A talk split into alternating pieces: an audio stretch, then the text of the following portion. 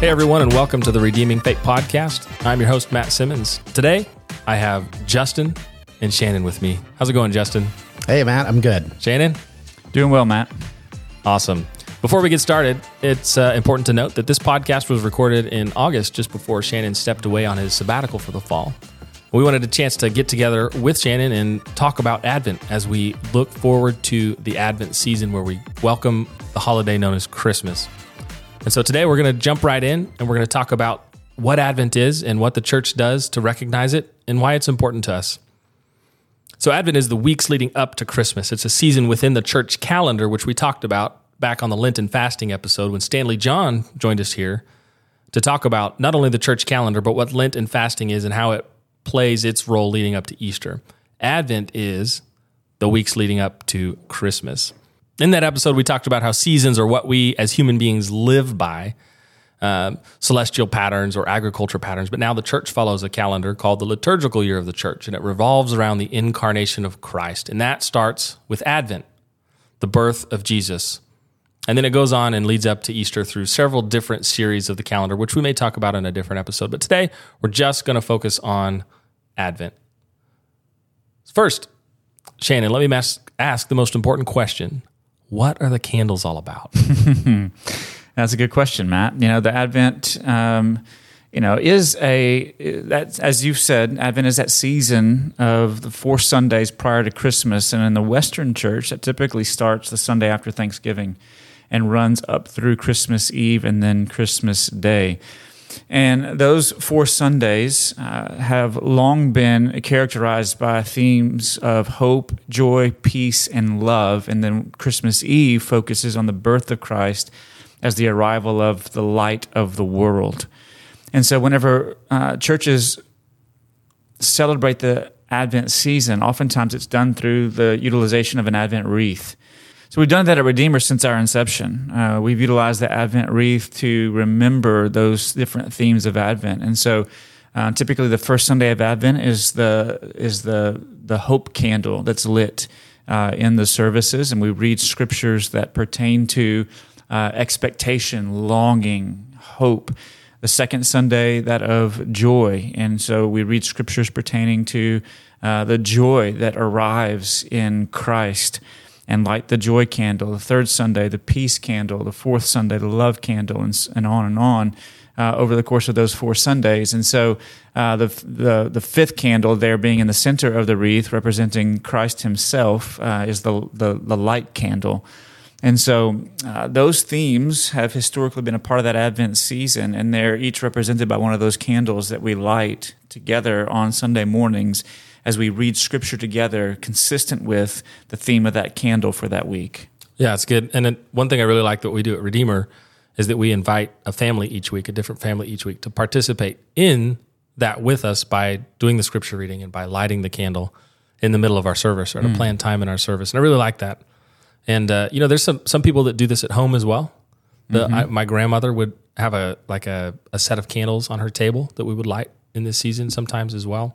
One thing that we do that I think we've picked up from another family, but that Abby introduced to our family, is something called the Jesse Tree, which is another tradition that is a way to guide your family through the season of Advent and lead up to Christmas. So Jesse Tree, basically you're reading a story each day in Advent about someone in Jesus' lineage, the Jesse Tree, out of the stump of the root of Jesse, up to Christmas Day. And so it's kind of a different way to look at it. You're not reading the Christmas story every week or every day leading up, but you're actually going way back, reaching way back into the Old Testament, and you're reading strategically through how, through history, Christ was brought about, fulfilling all these prophecies. So it's a really cool thing. Yeah, and so the Jesse Tree is one way to do that as a family. We've utilized an Advent calendar in our family over the years where we read stories, but basically the narrative of Jesus' birth from the early portions of the Gospel of Luke,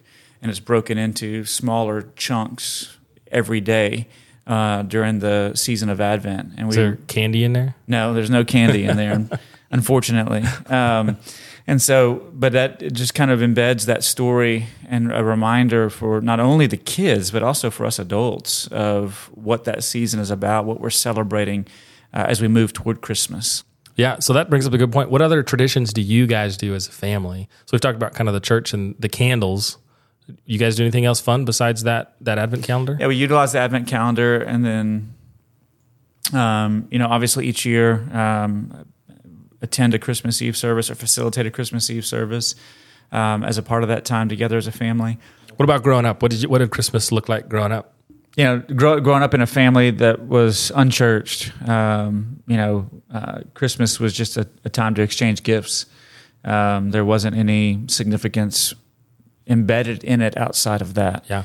And so with our kids, we tried from their earliest years to try to embed the significance of we're giving gifts because to one another out of love, because God has given us the greatest gift out of His own love for us. And so just try to remind them of that each year. And as they got older and could read, then they would participate in the reading of the stories. And then sometimes particularly when they were younger, on Christmas Eve, and even now, or Christmas Day, when we exchange gifts, we read the full birth narrative and just remind one another that this is why we're doing what we're doing. This is why we're celebrating what we're celebrating. We're giving to one another because God has given to us. Yeah. Yeah, so for me growing up, we did all of the above. Well, we didn't do the Jesse Tree growing up. I didn't know about that until Abby brought it into our family just in the last few years. But yeah, each kid had their own little Advent calendar that you'd flip open and there's a little picture you could see. And then as we got older, those became chocolates that you'd open the door to get to. So, and those rarely made it all the way to Christmas, all the chocolates. But same. So participated fully in church, Christmas Eve service, Christmas Day service, if there was one. We'd always drive around and look at Christmas lights at certain, the week before Christmas, and then on Christmas Eve after the service, then we go home and we'd eat pozole. That was the traditional Simmons Christmas Eve meal. I'm not sure where it came from, just a northern New Mexico dish. And then we get to open one gift on Christmas Eve, and then on Christmas Day open the rest, and then whatever else the plans were. But something that we do also now with our kids is, because of those gifts are sitting under the tree and you're looking at them for so long as a kid, you just really want them to open them up. Well, to leverage that, the meaning of the word Advent comes from the Latin word meaning coming or arrival. And so it's a way to practice waiting because, we, as believers, we know that we're in the already. Jesus has already come. He has already fulfilled the law. He has been incarnated at Christmas. That's what we're celebrating, but we're not yet to His final return where He comes to take us to glory. And so in waiting for the day that we can open these presents and celebrate, we're participating in that. We're practicing the act of waiting for the coming, and then we're celebrating on Christmas morning. We're celebrating that first coming. Yeah, no, that's good, man. That's good. I'm glad you bring that up, that whole concept of Advent just meaning arrival. As we think through Advent, we think historically, the hymns that we sing, the songs that we sing at that season of the year, Christmas carols. Yeah. They oftentimes are looking back at the first arrival of Jesus, looking back at His birth as an infant in a manger and Him as a suffering servant who would serve His people. But historically, in the life of the church, Advent has also not only been a looking back, but it's also been a looking forward, not only to the first arrival of Jesus, but to His second arrival, because He will arrive again on the earth.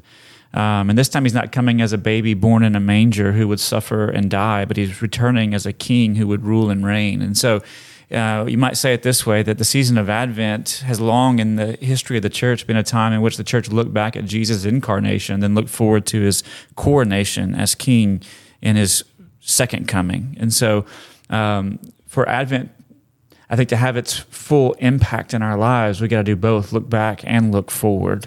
Remember His first coming, look forward to His second. Yeah, that's good. So there are all kinds of traditions, from the candles to the presents to the Jesse Tree that you can leverage in this season with your kids or just with your spouse if you're an empty nester or don't have any kids, to participate in this first season of the church calendar. One of the things I love about the Jesse Tree is that you actually have a tree and you're actually decorating it. So each day the way it goes is you read the story or the verse out of Scripture about someone on Jesus' family tree, and then you hang the ornament. And it's got you can print it out or make these yourself, or you can buy them, whatever, that symbolizes the story on your Jesse tree. And so for the whole month or the 4 weeks leading up to Christmas, you're decorating your tree, seeing how God prepared for Jesus to be born through many generations, as it starts in Isaiah 11. But so that's great for us to see what you're just talking about, looking back, but also these other traditions like waiting to open the presents help us to remember that we're still looking forward to the greater return, not the baby, but the Jesus on a horse with the tattoo on his thigh. Yeah.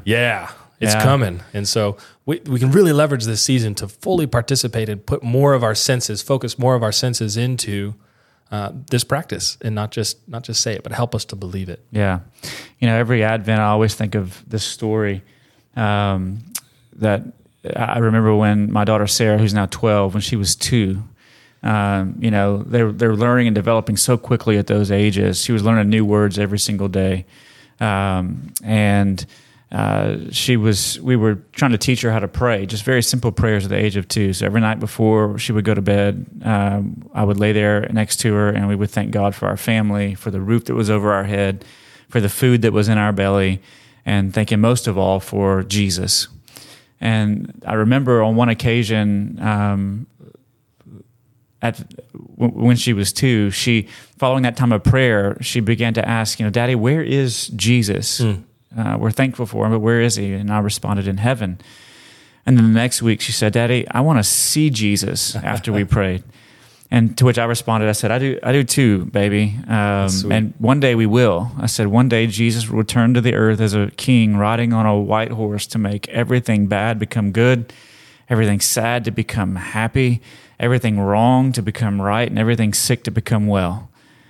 After I finished saying that, she looks at me with all the theological astuteness of a 2-year-old little girl, and she says, I want Jesus to take me on a hayride behind his horse. Behind his horse. And so it just reminded me, you know, that she had, as she conceived of the return of Christ as a 2-year-old little girl and a hayride behind Jesus' horse, she was looking forward to something. Yeah. And we're looking forward to something as well.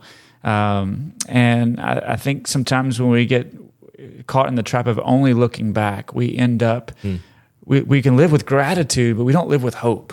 Right? Because our hope, though it's rooted in the resurrection of Christ, it will not be fully realized until His return. And so it's anchored there in the fact that He rose from the grave, but we're anticipating something to come in the future, and that day in which death itself will die. And so as you move through the Advent season this December, just want to encourage you, maybe spend some time reading some of the passages in the New Testament that speak of the return of Christ, to awaken that longing, that yearning for Him to come. Spend time praying for His return. We see that patterned in the book of Revelation at the very end, when Apostle John says, come quickly, Lord Jesus. And then spend time talking with friends or family about why you long for Jesus' second coming. As you vocalize those promises and imagine their fulfillment, it will just naturally increase the amount of looking forward you're doing as you anticipate His coming.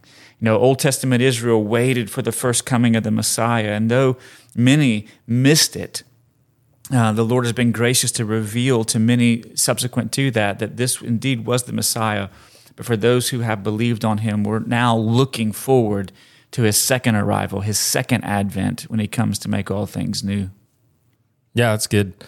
So if you're listening to this podcast and you want to start putting together some traditions for your family to participate in during the Advent season leading up to Christmas, there's going to be some links that will help you, both the Jesse tree, the Advent candles, but also a link to some resources about the church calendar, because this is the beginning of a season that leads all the way through to Easter. And so if you're interested in that, if you want to participate more fully as you look from Christmas, Christ's coming in incarnation, all the way to His death and resurrection at Easter, we'll have some links to resources for you to look into that.